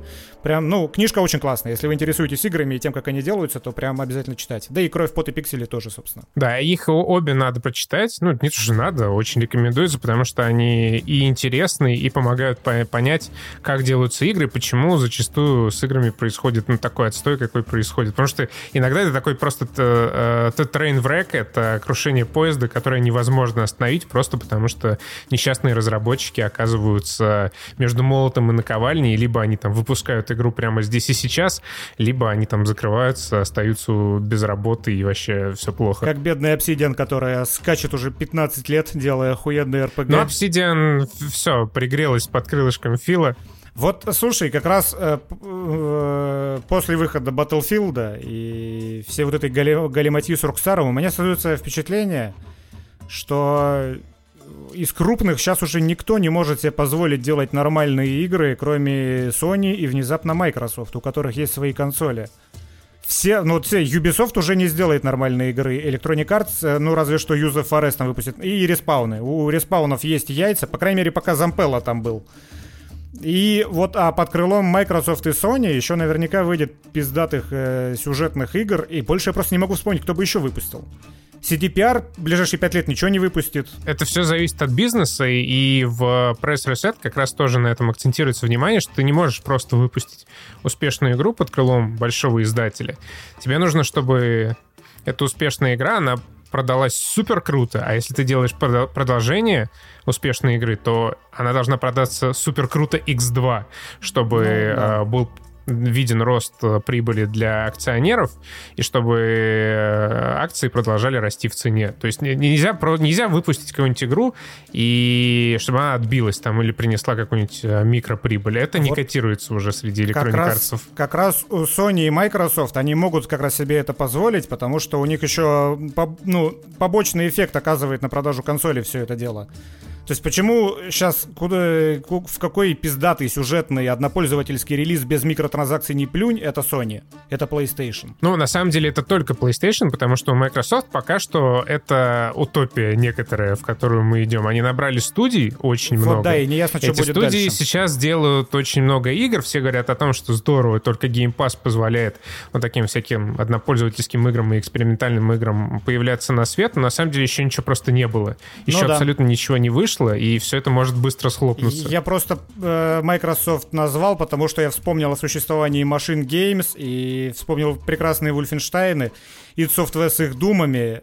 Но да, они после присоединения к Microsoft еще ничего не выпустили. Возможно, Индиана Джонс будет э, напичкан скинами и батлпассами от Machine Games. Ну, то есть, да, сейчас все пока живут мыслями о светлом будущем с геймпасом, но уже э, в этом году э, игровое направление Microsoft показало э, сниженный рост относительно ожиданий, и, возможно, Game Pass э, будет привлекать не так много людей, как предполагал старина Фил. И плюс, может быть, даже те игры, которые будут выпускаться э, новыми вот этими закупленными студиями, они тоже будут привлекать не так много людей, как могли бы и как хотелось бы. Замечательная ловушка публичных компаний. Первое, на что смотрят инвесторы, это на рост ежегодной прибыли. Поэтому, да. если ты в этом году показал э, меньше продаж, чем в прошлом, это плохо скажется на цене твоих акций. Поэтому Electronic Arts, да и все вот эти... Хорошо быть Габеном, блядь.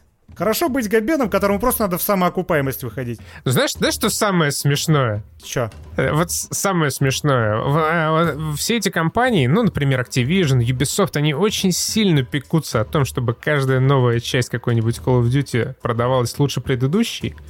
Но какое это все имеет значение, когда против тебя подают иск о домогательство, и твои акции летят просто в говнину. Ну, что-то ты можешь контролировать, что-то нет. Поэтому... Ну да, это свободное падение. Поэтому э, я к тому, что надежды нету, все пиздец, ребят. нету никакого смысла Electronic Arts выпускать сюжетные... Вот а, они карму чистят только Юзефом Форесом, и все. Больше нечем. Какой смысл выпускать хорошую сюжетную игру, если ты на микротранзакциях фифы срубишь больше, все, пизда. Э, через пять лет будем играть только в ремастеры старых игр, э, и то набитых заново новыми микротранзакциями. Аминь. Еще под конец. Э, Давай. Еще единственное, что мне не понравилось в книжке Шрайера, это его такой суперскомканный финал, вялый конец. Э, где он опять затрагивает тему профсоюзов. Это одна из тем, которую педалирует как раз Шар почти во всех своих материалах. Это тема того, что нужно создавать да, профсоюзы. 400 страниц к этому подводил просто предыдущих.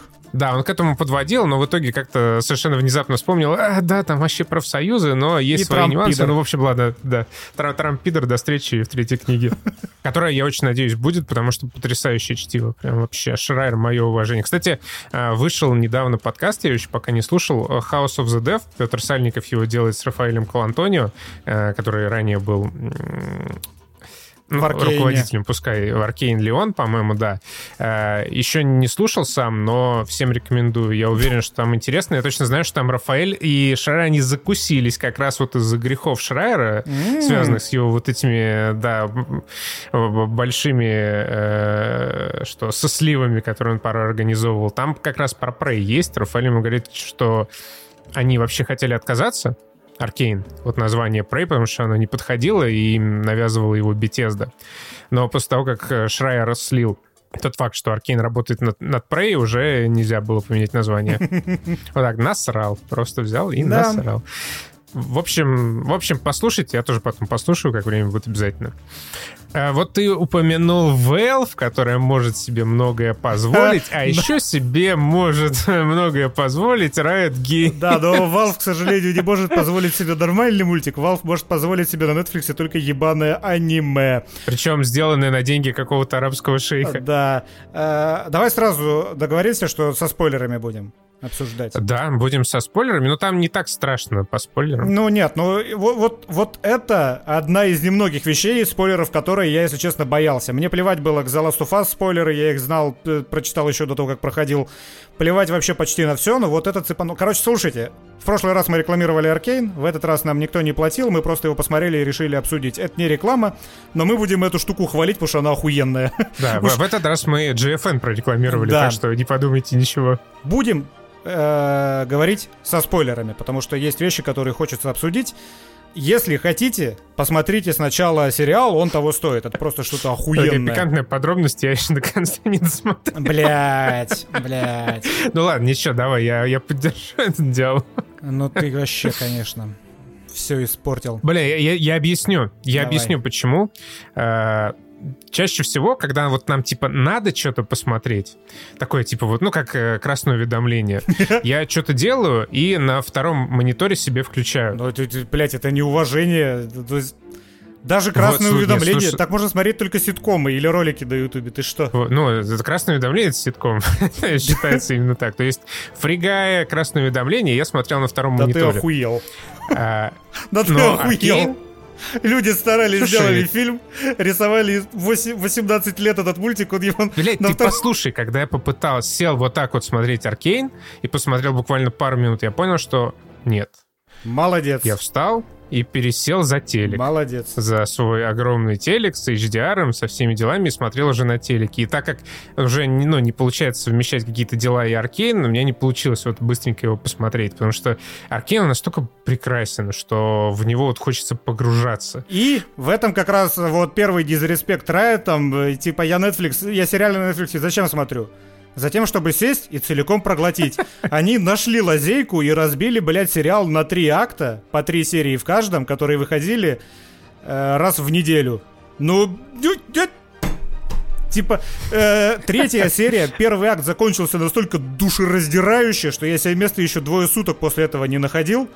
А следующей серии еще 5 дней ждать. Ну охуеть. Спасибо, Riot, что за говно? Я, конечно, понимаю, что они там подвязывали э, выходы всех этих серий там к своим ивентам и внутриигровым, и турнир по Лолу проходил. Но, ну, Riot, какого хрена? Да ладно, Дюну вторую еще два года ждать.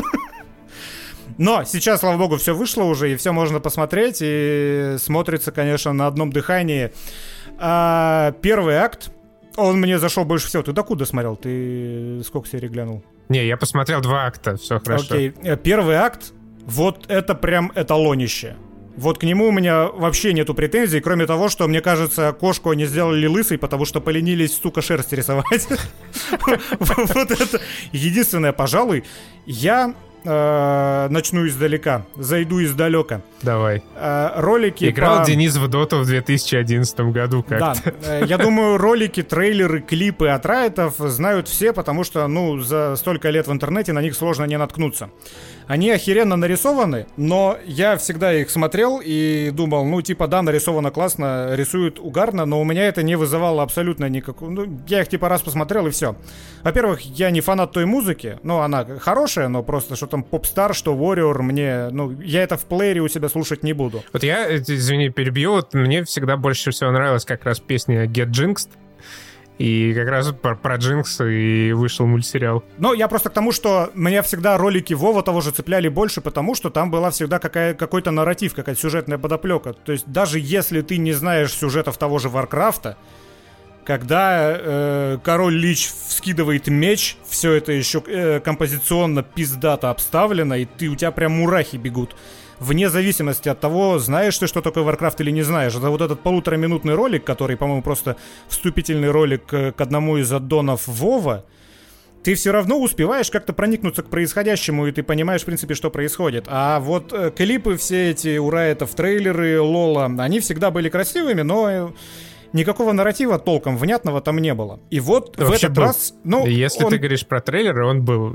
а то сейчас там объяснят тебе. Ну ладно, я, я далеко не все смотрел. Они были того, долгими смотрел, и сюжетными. Из того, что я смотрел, нет. Там чаще всего просто замесы какие-то были с непонятными кошка-женщинами и маленькой девочкой, которая вызывала огромного плюшевого медведя. Я сейчас пытаюсь что-то из памяти достать. И поэтому мне ролики Близов всегда нравились больше, и мне от Райта, я всегда знал, что они умеют пиздато рисовать, но мне всегда не хватало нарратива. И вот они специально для меня э, вбросили на Netflix э, целый сериал из 9 серий, который по хрону примерно как три полнометражки, там, не знаю, часов 5, наверное, общего хронометража. 6 часов. 6 часов общего хронометража. Я даже представить не могу, сколько лет это делалось. Я смотрел... 6. 6, 6 лет.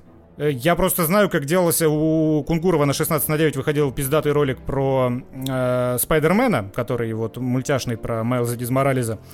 Его делали какие-то там бешеные 49 лет, я не помню цифру, но как-то чрезмерно дохера. И вот э, реально страшно представить, сколько человека часов, сколько усилий было вложено вот в эту анимацию. И анима с анимацией все было понятно уже по трейлерам, потому что ты смотришь трейлер, ты понимаешь, что да, это будет выглядеть охуенно, я это точно посмотрю. Я боялся за сюжет. Потому что, ну, неизвестно, что там с сюжетом окажется. В конце концов, это экранизация мобы. Мобы — это вещь, в которой есть разве что лор, который в той же доте я ни разу не читал, там эти описания персонажей, я еще похую, я прихожу сюда на миде качаться и ульту долбить по кулдауну. Зачем мне вот это все? Но внезапно оказалось прям очень грамотно.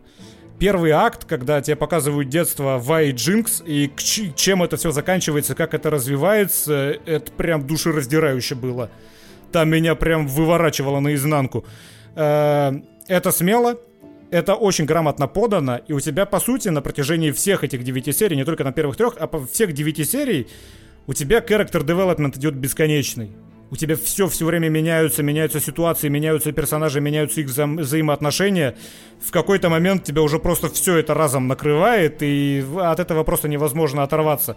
Последняя серия я смотрел как на иголках, потому что мне реально не безразлично было, чем все это кончится. Я волновался за персонажей. Какого хрена, блядь, мультик на Netflix? Почему мне не насрать? Но я сидел реально как на иголках. И, к сожалению, сука, закончилось все клиффхенгером. Это второй дизреспект Райетом. Потому что закончилось все вообще никак. Ну, а оно закончилось... Некоторые линии закончены прям хорошо. И э, скажу так, это один из лучших антагонистов за последнее десятилетие. В этом сериале. То есть вот был Танос, который Танос клевый, да, Танос всем понравился, вот из такого из крупнобюджетного популярного кино, попсового. Танос был хорош. Вот это что-то на уровне, это также охуенно. Вот, знаешь, я под конец, когда все закончилось клиффхенгером, я такой, наверное, это сериал был про него. Наверное, это сериал был про и если воспринимать его так, тогда он вполне законченный, там идейно завершена. Ну, тут знаешь, э, есть же такой нюанс. Э, этот сериал не может быть полноценно про Джинкс и Вейп, потому что это два э, равноценных персонажа в нарративе игры, которая является первостепенной. Поэтому они могут как бы быть на переднем плане, но э, все там самые серьезные потрясения, которые происходят, они, э, скорее всего, будут проходить мимо них. Вот. Э, ну, то есть, условно, условно говоря, Джинкс не умрет. Э, я как раз не про то, их ветка не закончена. Я, знаешь, я в какой-то момент думал, ну, у вас такая большая вселенная, ну, столько персонажей. Я уж думал, в конце концов, э, ядерной пиздой накроется этот город, и это будет отсечка вот э, этого сюжета, и в условном втором сезоне нас перенесут где-нибудь в леса как раз, где в одном из трейлеров пиздились какие-то рыцари с какими-то кошка-девочками и с вот этими маленькими девочками, которые вызывали больших плюшевых медведей. Но, к сожалению, нет, второй сезон такое ощущение будет там же в этом, в Зауне, в Пелтовере проходить.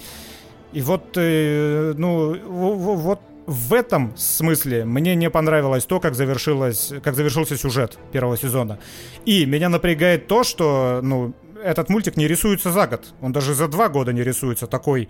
То есть следующего сезона мы будем сколько? Три года ждать? Четыре, пять, шесть? Ну, скажем, три... Ну, они уже сказали, что точно не шесть, но абсолютно точно не один. Ну, вот именно. Это, блядь, он выйдет в году в 2024, наверное, не раньше, если выйдет. Мое предположение. Потому что я даже не знаю, как бы помягче выражаться в сторону э, аниме от Valve, в сторону вот этого обласканного критиками... В сторону Resident Evil. Рез... Не, Resident Evil вообще нахуй идет.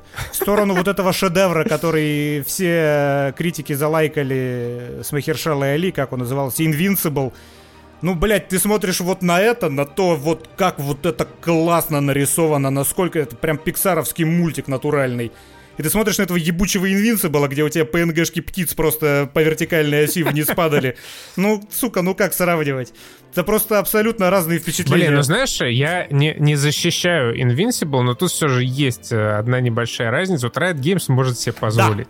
Да, да это, это так. как Valve. То есть, как бы Габен тоже может, но почему-то не хочет. Но вот uh, Riot Games может себе позволить 6 лет делать мультик и делать его uh, настолько крутым, вот насколько возможно. Потому, потому что, ну, вот, может. Потому что, чтобы uh, свою роль выполнить, этому мультику даже не нужно ни одного рубля прямой прибыли от Netflix приносить, потому что все это реклама League of Legends, по большому счету. Да. То есть они могут полностью провальный мультик сделать, въебать на него 6 лет человека часов в долларовом эквиваленте, не забрать со счета Netflix ни копейки, и все равно они своего добьются, потому что сейчас запросы поисковые League of Legends, они в разы, блядь, выросли после этого сериала. Слушай, я думаю, там, в принципе, да, я, конечно, не знаю, но мне кажется, не было даже предположения о том, что они что-то заработают на этом мультике, потому что да, даже э, без учета продакшена, который наверняка был безумно дорогим, были ввалены какие-то безумные деньги на продвижение League of Legends. Весь мир просто был обклеен баннерами, всякой крутой рекламой, Елистратов этого повезли в США на премьеру, то есть вообще безумные бюджеты были потрачены именно на продвижение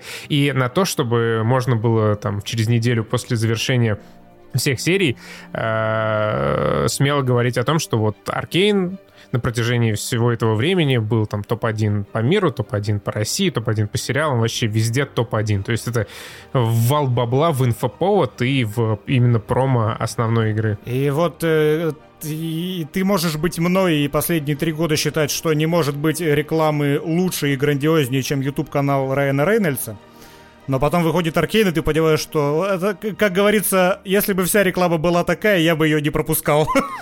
это, это прям божественно. Я, опять же говорю, боялся за сюжет, но ко мне уже в процессе пришло осознание, что, наверное, если ты столько бабок и столько усилий вваливаешь вот, ну, в продакшн, то ты позаботишься о том, чтобы сюжет был достойным, и сюжет здесь, ну, охуенный. Вот эти взаимоотношения внутри коллектива, в котором очень много персонажей, это несколько разных коллективов, вот они настолько проработаны, за некоторыми исключениями. Там есть места, которые явно такое ощущение, что они до конца не знали, что с ними делать, и в конце уже такие, ладно, типа, эту сцену сделаем вот так. Но в целом даже замес уже в первой серии, как выворачивается одна погоня и каким последствиям она приводит для целого города, для двух городов, и каким разногласиям в коллективе оборачивается, ну, это все просто очень грамотно прописано. И во всем этом есть персонажи, которые, начиная от э, последнего шкета на заднем плане, заканчивая вендором, который, казалось бы, э, спойлер алерт, Нед Старк, он станет королем, казалось бы. И все, все персонажи настолько охуенные, что ты реально переживаешь за них, как за Неда Старка бедного. И вот в первом акте мое особое уважение за то, как э, раскручивали Джинкс. Да. Прям вообще великолепно. И в аним... Ты обратил внимание, вот сколько деталей в анимациях ее? Это... Как э, у нее ноги начинают дрожать, когда она бесится. Как, как насколько экспрессивно ее лицо, когда она одна вот остается перед тем, как все пошли, когда вот все пошли спасать э, Вандера. Угу. Как она начинает с ума сходить и беситься. И насколько ее просто ломает тот факт, что она в итоге никому не помогла. И чем это все? Это просто душераздирающая концовка. Я не верил до конца, что сука, вы это на ребенка... Я, я не знал, кто такая Джинкс. Я не строил предположений по поводу того, что будет в дальнейших сериях, но я такой, нихера себе! Это вы на ребенка вот это повесили, это ж какой груз, ебать, свихнуться можно, и потом, да, мы видим, что ровно Он к этому... Вообще довольно жесткий Аркейн. Он жесткий, Как да. я люблю говорить, это самый жесткий фильм Марвел. Мар... Самый жесткий сериал Марвел со времен последнего сериала Марвел. Но нет, при этом он как бы child-friendly, но там такие взрослые темы порой поднимаются. И сама концовка сериала, как она зеркалит вот этот первый акт в некоторых смыслах, это прям по-взрослому хорошо, да, это классно. Вот минус какой для меня, чисто субъективный, очень четко разделяется повествование на две ветки. Ветки в Зауне, в Нижнем городе, ветки в Пилтовере, где идет Игра Престолов. В какой-то момент Э, не то чтобы ветка в Пилтовере про Игру Престолов была какая-то плохая или неинтересная, но внизу происходит такой охуительный пиздец, как, как давай приходит разъебывать все блица а тебя на полсерии каждый раз кидают туда наверх, и ты такой уже, блин, ну слушайте, ну я, конечно, понимаю, все, Игра Престолов, вы тут сейчас наверняка э, персонажей из этой своей магии повылепляете для, лор, для лола в качестве фан-сервиса, но дайте мне посмотреть, что там внизу-то, вашу мать. Они просто очень контрастируют эмоциональной вовлеченностью, лично для меня, по крайней мере. Мне было настолько безумно интересно, что там внизу, чем все это кончится, что вот вверх, каким бы тоже он проработанным ни был, он мне был далеко не так интересен. Вот так такой вот контраст присутствует, и из-за этого, конечно, я бы, я бы, конечно, повырезал бы все, что вверху нахер. я понимаю, что это бы тогда не работало, что все это сделано осмысленно, все это взаимосвязано. Все это, да, часть одной ну, истории, ну, само собой. просто она получилась не такой интересной. Ну, в общем, вот такой вот э, нюанс есть, но он субъективный. Конечно же, в целом все равно все это охуенно. И вот, кстати, Райоты — это люди, как, ну, не мудрено, учитывая, сколько клипов они наснимали. Вот это ребята, которые умеют правильно вставлять лицензионное музло. Самый конец самой последней серии э, меня раздосадовал финальный замес. Мне он не понравился. Но Потом вот они сделали вот этот свой фирменный клип, который очень хорошо попадает в настроение и очень классно снят, и завершается, сука, на самом интересном клиффхенгере. Э, это все клипмейкеры, которые сделали пятичасовой клип охуенный. Вот прям ни к чему с этой точки зрения не придраться. Но только это все же не клипешник, как у кого-нибудь Снайдера, где это ну, просто красивый набор красивых клипешников.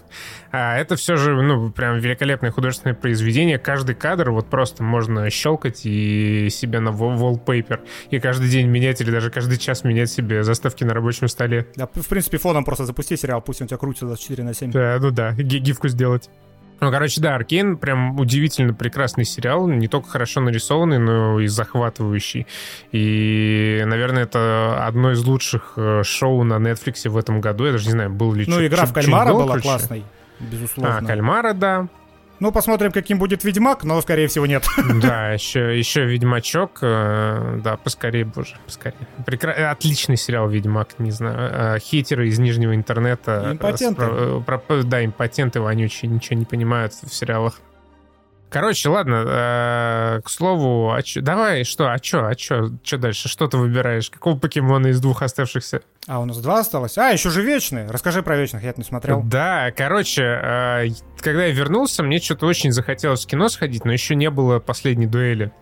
И я такой, ладно, схожу на Вечных. В принципе, не особо собирался, но ничего, никаких других вариантов не было. Дюна была, к сожалению, в рабочее время только. Короче, Вечные, на самом деле, я читал, типа, самый задизлайканный фильм Марвел. А, он неплохой, это точно не хуже, чем Капитан Марвел или Черная Пантера. А, снят прям и нарисован местами очень захватывающе. Но вот все закончилось э, вместе с победой над Таносом. Уже, уже теперь очевидно, да? Ты смирился. Можем больше не смотреть хуйню по Марвел. Это э, а, вообще не интересно. Выкатили пачку каких-то новых многогендерных героев, абсолютно странных. Мне вообще... Я, я не понял их. То есть там сетап такой. Ну, сначала я просто думал, это, ну, типа, какие-то просто собравшиеся тоже мстители из космоса прилетевшие. А оказалось, это небольшой спойлер, это вообще специально созданные андроиды, которых сделали для того, чтобы они там с дивергентами воевали. И да, и я просто, я смотрю, и я, я, не, я не понимаю, зачем вот, ну, там, суперразум, который их создал, зачем он сделал немую женщину, зачем он сделал ребенка, зачем он сделал жирного э, темнокожего чувака. Это, во-первых... Ну, наверное, он демократ демократ? Ну, наверное, левак. не знаю, как, э, в чем... Левак, да, жуткий левак, а анти-Трампу на зло сделал такими. И плюс их сетап э, способностей я тоже вообще не выкупил. У них вот есть там типа главный Икарис, э, который как Супермен, ну, чисто Супермен такая вообще имба. Он почти не контрится, он сильнее всех остальных. И есть э, другие с какими-то просто неясными особенностями. Типа девочка может создавать иллюзии и исчезать. Э, другая женщина супер быстрая. Там э, Анджелина Джоли Ты точно себе... не Invincible в кинотеатре посмотрел? Слушай, это похоже. Это похоже на э, Лигу Справедливости, только типа, странную какую-то. Короче, у них очень странные способности. Непонятно, зачем было посылать на битву с дивергентами вот этих всех разноплановых... Ладно, пускай они будут там э, разнобинарными, но зачем им давать всякие неясные способности, если можно просто всех точно так же, как и Кариса, запрограммировать на то, чтобы они стреляли лазерами, сука, из глаз и летали. И были там практически неуязвимыми. Плюс Э, это, в принципе... Ну, знаешь, позвали вот Хлою Джао, которая сняла «Землю кочевников». Это же она была режиссером uh-huh. этого фильма. И сказали, ты можешь, конечно, э, заставить героев немного порефлексировать, ты можешь там вот этого своего видения вонючего навалить авторского, но не забывай, Фильм у нас стоит 200 миллионов долларов, поэтому в конце должно быть CGI месиво, а между началом и конца они 15 раз должны все постоять в героических позах под э, эпичную музыку Рамина Джавади. И это просто самый угар. Типа, знаешь, они пять минут обсуждают как свои душевные терзания, тоже такие предельно примитивные. Ну, им, знаешь, им по 7 тысяч лет, они обсуждают свою первую любовь в 2020 году. Вот до такого уровня и они пять минут обсуждают, обсуждают, потом резко меняется план, и они всемиром, знаешь, так, э, слева, справа и сверху в кадр заходят и стоят под эпичную музыку несколько секунд, и так, блядь, что за кринжа навалили Слушай, тут. по поводу этого сейчас вездесущего CGI месива, оно хоть где-то вот в первой декаде Марвела было, кроме Стражей Галактики, я не могу вспомнить. По-моему, как-то без э, вот этого пиздеца, в как железном Шанчи... человеке третьем. Окей, вот, да, принимается. Это принимается, да. Ну, просто... Ну, в Торах, наверное. Э, в Торах...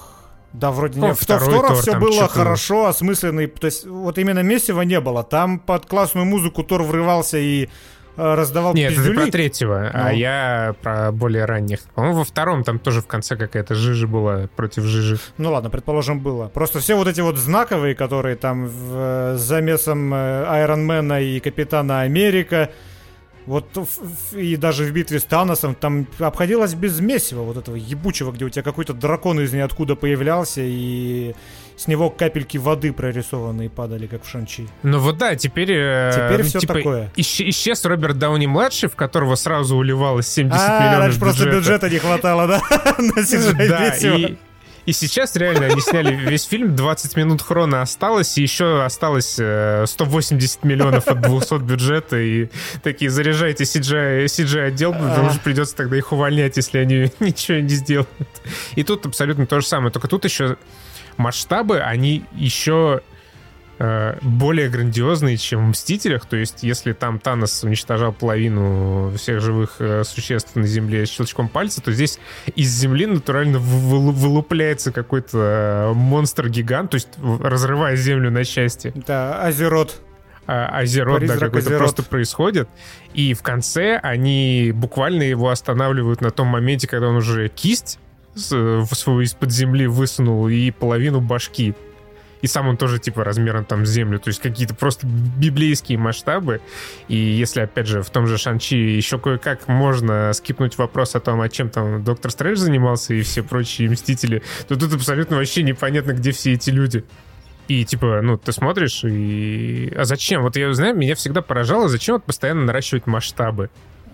Ну... Можно же, ну, делать классные истории без вот этих вот каких-то гигантских пришельцев из э, всех возможных вселенных и галактик. Посмотрим на сборы. Возможно, у, у них же есть циферки. У них есть циферки э, сколько CGI месива нужно, чтобы кассу больше срубить? Ну да, как я понимаю, последние циферки, они далеко не рекордные ни у этой, ни у Вдовы, ни у Шанчи, ни у этих бесконечных несчастных.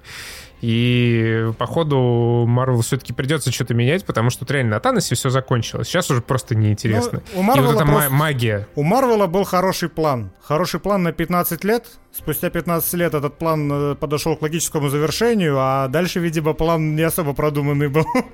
Что делать ну и теперь? плюс, да, так, 15 лет назад, когда ты впервые видел, что два героя в двух разных фильмах встречаются в третьем фильме, ты такой, блин, вот это прикольно, вот это здорово было. Ну, то есть, типа, когда там в Халке внезапно появляется в конце Роберт Дауни, ну, Ничего такого особенного, но ты смотришь, блин, вообще охренеть, вот это, э, вот это мэшап удивительно. А сейчас, ну, ты как бы знаешь, что у Марвел есть все миллиарды вселенной, и за эти миллиарды вселенной она может себе в какой угодно фильм купить какого угодно актера и там персонажа любого своего другого фильма, это уже не впечатляет. А вот эти вот э, за заново раскручивающиеся истории каких-то ноунеймов, которые идут по тем же самым шаблонным рельсам, они уже не впечатляют. Ну и начинается кинопроизводство по формуле DC с того самого пиздатого мема Random Bullshit Go. Ну, типа того, да. И просто срань какая-то. Еще в конце появляется Гарри Стайлз из... Кто? Певец, короче, который в Дюнкерке снимался из какой-то там, из какого-то бойсбенда популярного Господи. в роли какого-то очередного ряженого в трико, с ним еще какой-то лепрекон появляется.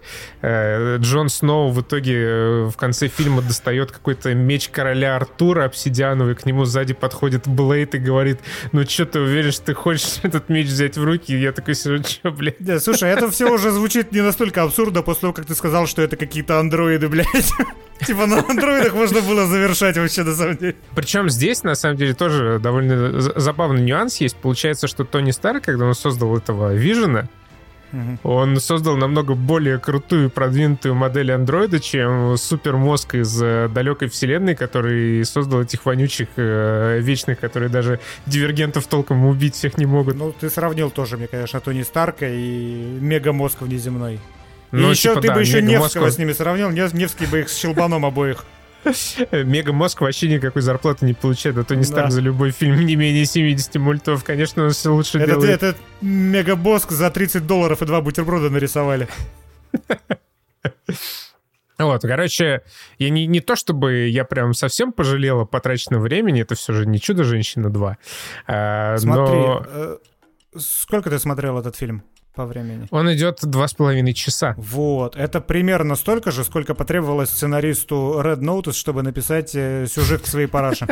Полностью, от начала до конца, весь сценарий. А, блин, смотри, давай, я, я начну с признания. Давай. Ты не до конца посмотрел Red Notice. Нет, я абсолютно от начала до конца посмотрел, я не об этом.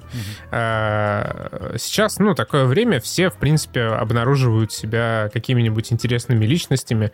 А, ну, потому что раньше общество навязывало какие-то стандарты. А, тебя ставило в определенные рамки. Ты не мог быть в полной мере собой, ты стыдился себя.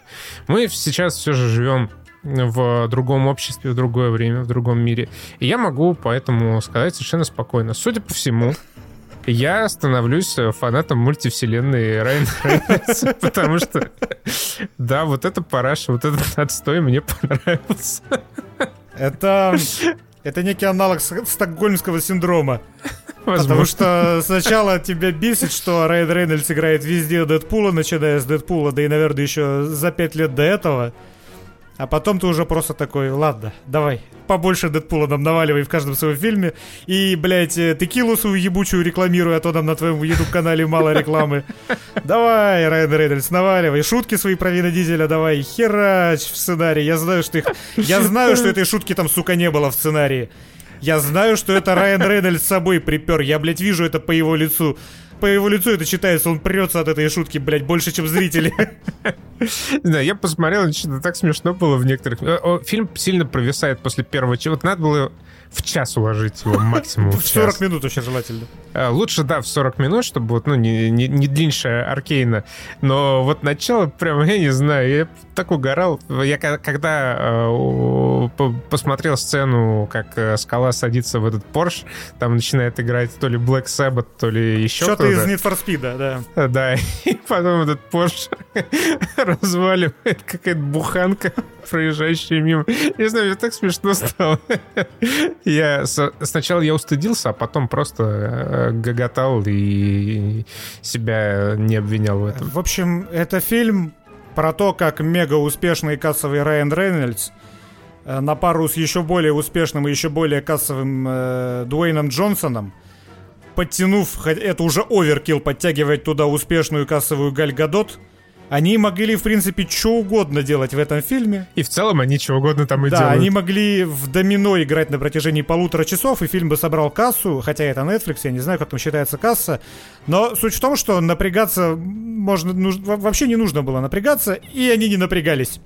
В том числе сценарист и режиссер, который в одном лице чувак, снявший небоскреб до этого снимал, он со скалой какую-то комедию со скалой и с э, низеньким черным стендап-комиком Кевином Хартом.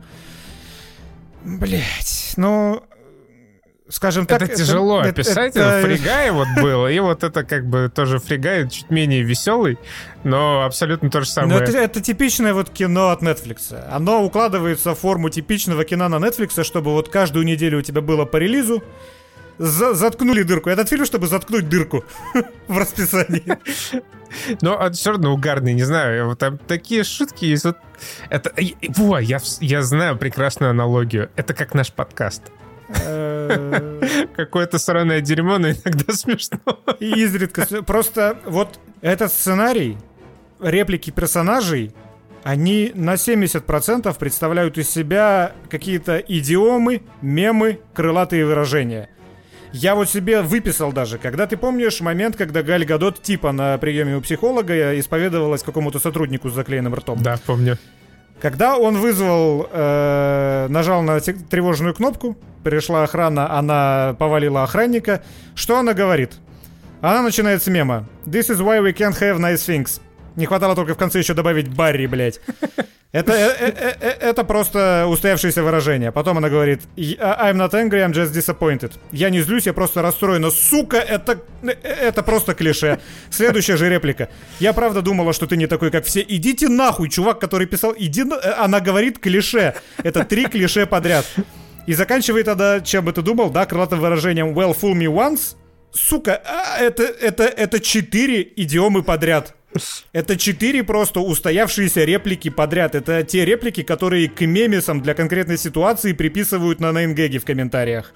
Это просто четыре ну, мема, Слушай, блядь. Ну, подряд. в конце, когда крутит Эда Ширена, и он кричит, да ты знаешь, кто я такой, да я, я играл в «Игре престолов». Это все искупает. Ну, я, окей, э, некоторые шутки Райана Рейнольдса балдежные. Это да. Но в остальном этот сюжет, он просто настолько э, импотентный, что ну, не описать это так скучно. Не, это просто, это как бы не фильм, это набор скетчей. Да. Иногда хороших, иногда не очень хороших. Так получилось, что мне в настроение попало, и мне там почти все скетчи понравились. Это набор скетчей, в который реально просто рандомные реплики из комментариев с Ютуба вставлены. Вот, вот просто крылатые выражения, которые все знают, которые чаще всего используются. Чувак просто открыл, не знаю, сайт 101 афоризм на английском и понадергал оттуда реплику. Да, ну это просто невозможно. Я полтора часа назад мы с тобой вспоминали добрым словом Марана Соркина, а теперь вот, вот это смотрим. Я не знаю, что-то когда Дуэйн Джонсон ему сказал, типа, ты украл там картину «Женщина в красной шляпе», а Райан Рейнольдс ему ответил, типа, ты никогда этого не докажешь. Потом показывает эту картину висящую у него на стене, что я так тоже порвался дико. Да, там вот это веселый момент, но я, по-моему, даже не улыбнулся во время просмотра, потому что, к сожалению, в этом фильме никто не играет. То есть э, оно как бы, оно есть в сценарии, и оно смешное но оно снято никак. Галь Гадот играет мега херово, Скала играет, ну, Скалу, он ничего другого играть не умеет.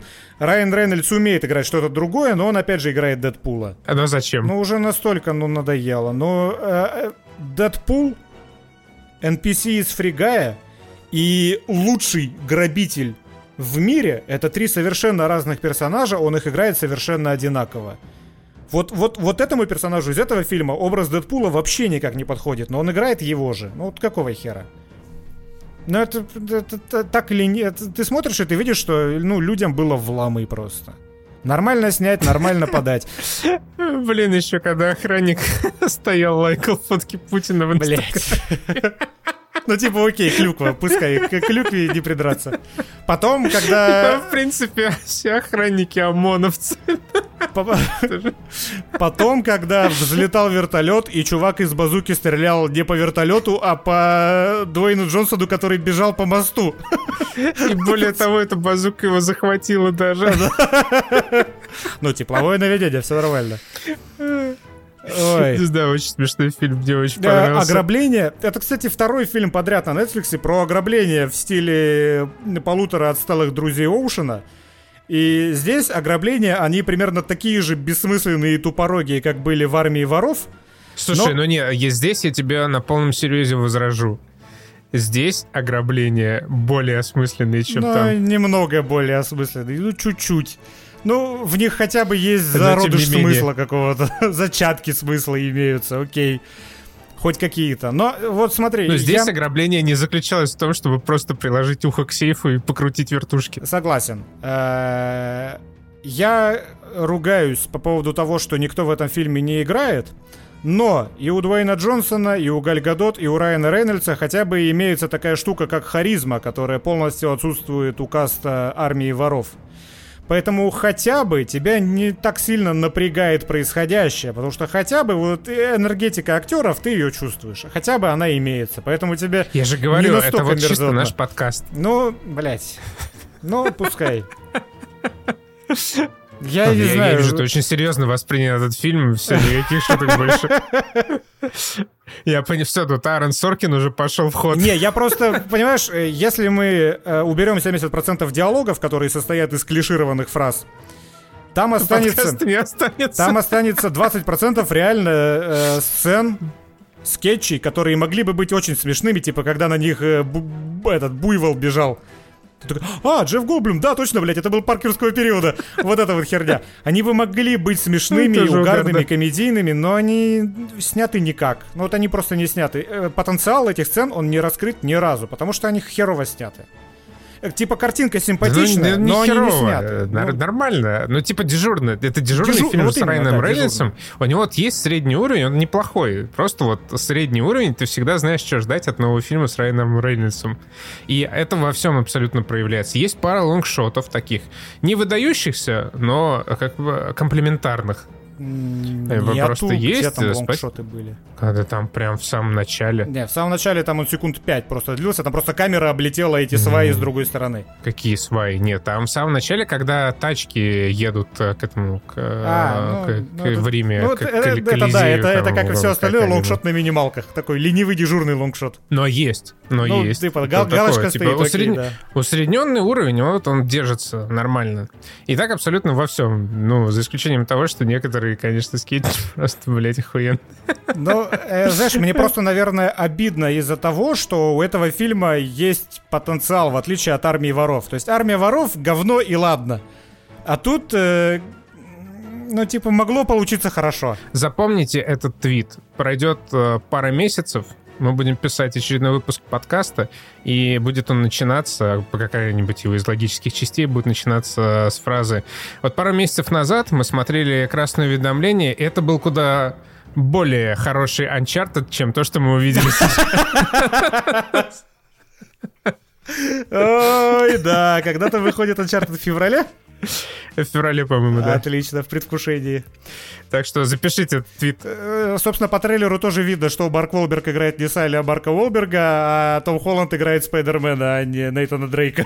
Такого спа- спайдермена-попаданца, который очнулся э, не в своем модном костюмчике, а привязанным к самолету. Типа, да, как- каким бы не Но был... прыгает, прыгает потом, как Спайдермен из этого ящика в самолет. Да, ну вот, вот не был бы настолько дряхлым и старым Нейтан Филлион, как же он охеренно сыграл в короткометражке. Вот чисто Нейтан Дрейк, чисто Нолан Норт, он даже звучит как Нолан Норт, вот просто великолепно. Потом, к сожалению, он начал бегать и прыгать, и это было уже не очень впечатляюще, но вот Э, да. натянуть бы, заснять бы с нескольких ракурсов, как это в играх делается, Нолана Норта, который отыгрывает и озвучивает Нейтана Дрейка, и потом дипфейком это ебануть на лицо Тома Холланда, и звуком наложить. Вот бы хороший фильм был. Сложно, конечно, но хорошо. Э, Что ж, все? Пока. Да, пока.